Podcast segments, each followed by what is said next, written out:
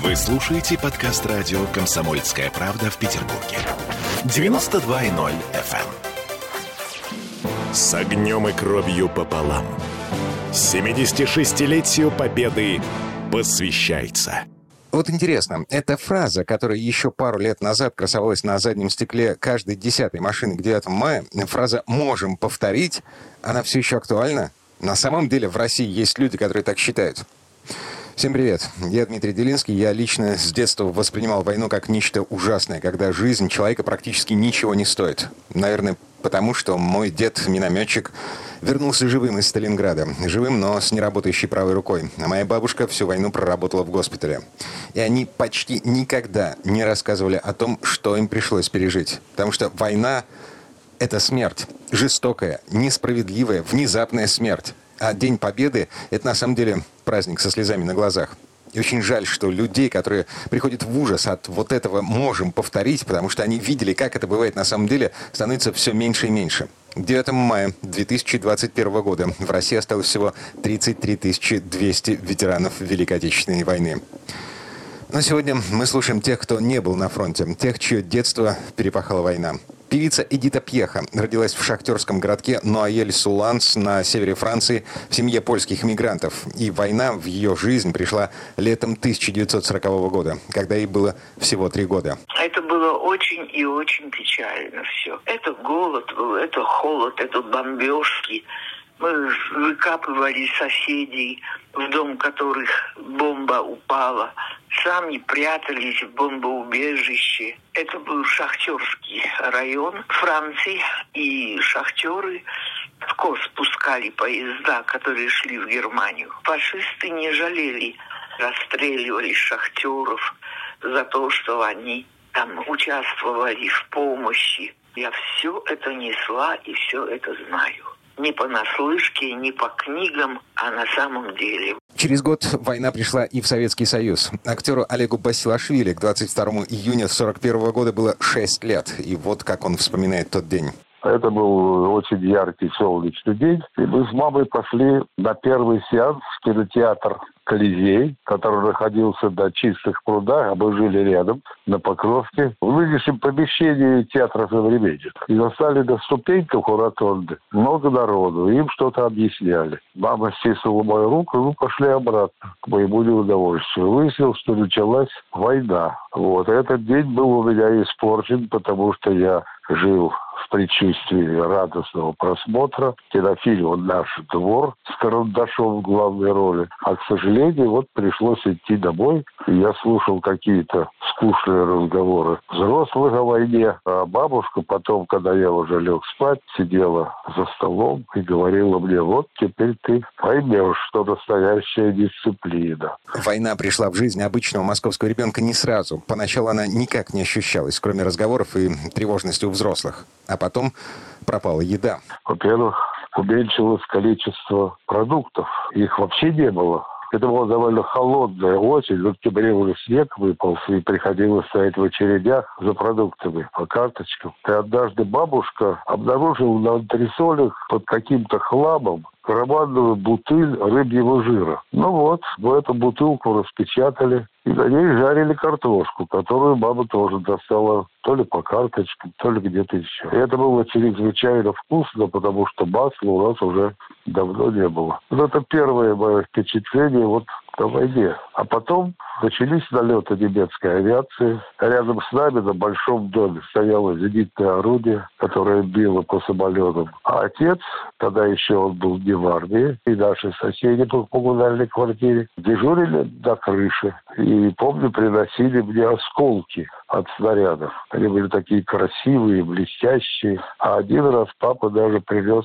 хвост стабилизатор от немецкой зажигательной бомбы. Это воспринималось именно самолетом серьезности, потому что первая атака немецких самолетов на Москву сопровождалась страшным лаем зениток, взрывов и свиста снарядов. Это было очень страшно. И мы слышали, как немецкие самолеты, которые летают над Москвой, у них звук был специфический. Такой, знаете, как у надоедливой пчелы. Это было очень страшно, потому что каждый из нас чувствовал, что бомба, сброшенная с этого самолета, может попасть в наш дом. А на следующий день мы выходили, и мы видели разрушенные дома. Мы видели, по-моему, в Колпачном переулке дом без стены, и висела кровать каких-то там кирпичах зацепившаяся. Тем временем во Франции в местечке Нуаэль-Суланс местные жители подкармливали советских военнопленных. Там же шахты были, уголь добывали для Германии. Каждое утро мы провожали военнопленных до шахты а потом сами уже в школу ушли. Вот. Я об этой истории рассказала где-то в интервью, уже после войны, конечно. И вдруг, представляете, я получаю письмо. Я один из тех военнопленных, которых вы провожали до шахты в Нуаель-Суланс. Вы знаете, мне казалось, что это, ну, ну, невероятно. Я пыталась ответить, но ответа я не получила. Но, оказывается, человек помнил, что гурьба детишек голодных провожала их до шахты. А мой отчим, шахтер, он всегда говорил маме, а для Ивана тоже дай бутерброд. У него напарник там под землей в шахте был э, русский пленный, и он его подкармливал. Да, это была война, это было грустно, но человек жив, пока помнит. В свою очередь, Олег Басилашвили помнит, как выжила часть его семьи в блокадном Ленинграде. Это бабушки моей сестра Надежда Николаевна. Она жила здесь, в Петербурге, в Ленинграде, вместе со своей дочерью и мужем ее. Они выжили в блокаду благодаря немецкому снаряду, который попал в лошадь, которая шла по бывшей улице Некрасова, по бассейну, рядом с Мальцевским рынком. И шел муж дочери Надежды Николаевны, с ним был перочинный нож, а лошадь лежала убитая. И он сообразил, он отрезал у этой лошади заднюю ногу и притащил ее в дом, который стоял рядом с Мальцевским рынком. Они там жили. И положили за окно. Были уже морозы. И вот эта лошадь в какой-то степени их спасала от голода. Вот повезло, понимаете, так. Вот, и когда мы приехали, мы приехали в 45 году в Петербург, в Ленинград, и увидели этот черный город с провалами окон, трагическое выражение города. Вот, и застали значит, их как-то сидели с ними, обедали вместе, конечно, мы у них и остановились. И вот тетя Надя, сестра моей бабушки, вот она все время после еды слюнявила палец и крошки собирала со стола и отправляла себе в рот. Это такая блокадная привычка. Каждая крошка – это частица жизни. Еще одно воспоминание. Воспоминание о брате-артиллеристе, погибшем на войне. У меня брат погиб. Мне говорили сначала, что на станции Прохоровка он был артиллеристом, капитаном артиллерии. А потом сказали, что он пропал без вести. А потом выяснил такой военный историк Борис Рытиков, он выяснил, что, оказывается, документы все целы. Нам просто врали, что он пропал без вести. Все документы есть, никаких без вести. Он погиб на границе Смоленской и Калужской областей, на Ельнинском направлении. Он принял на себя командование то ли дивизионом, то ли дивизией, я уже не помню, не разбираюсь в этом. Видимо, все были перебиты. Вот, был тяжело ранен, сквозное артиллерийское ранение осколочное. Через 30 минут, как записано, был доставлен товарищем медсанбат. Короче говоря, все это произошло 7 сентября, 8 сентября от остановки сердца скончался. Вот. И похоронен там-то и там-то сказано. Но вот поисковые отряды, спасибо им большое. Они там ищут не только, конечно, его, но и всех погибших. Не могут найти этого места пока до сих пор. Что-то перепутал. То ли тот, кто карту рисовал, то ли там все уже заросло, естественно. Они не могут пока найти. Хотя, говорит, на каждом шагу попадаются останки наших людей. Еще Александр Суворов говорил, что война не закончена, пока не похоронен последний солдат. Тем не менее, у поисковиков в нашей стране до сих пор есть работа. Спустя 76 лет после победы неупокойны сотни тысяч солдат, погибших во время Великой Отечественной войны. Но возвращаемся к воспоминаниям. Вот как Эдита Пьеха помнит май 1945 года. Когда объявили в школе что война окончилась. Да, мы в подвале где-то были. идите на улицу и пойте нашу песню, Марселезу. И мы выбежали гурьбой, и все пели «Allons enfants de la patrie, le jour de gloire est arrivé». Это было очень Девять лет мне было. И навсегда запомнилось. Такой душевный подъем был, как будто я сама воевала. Хотя мне было всего девять лет. Ой, грустные воспоминания.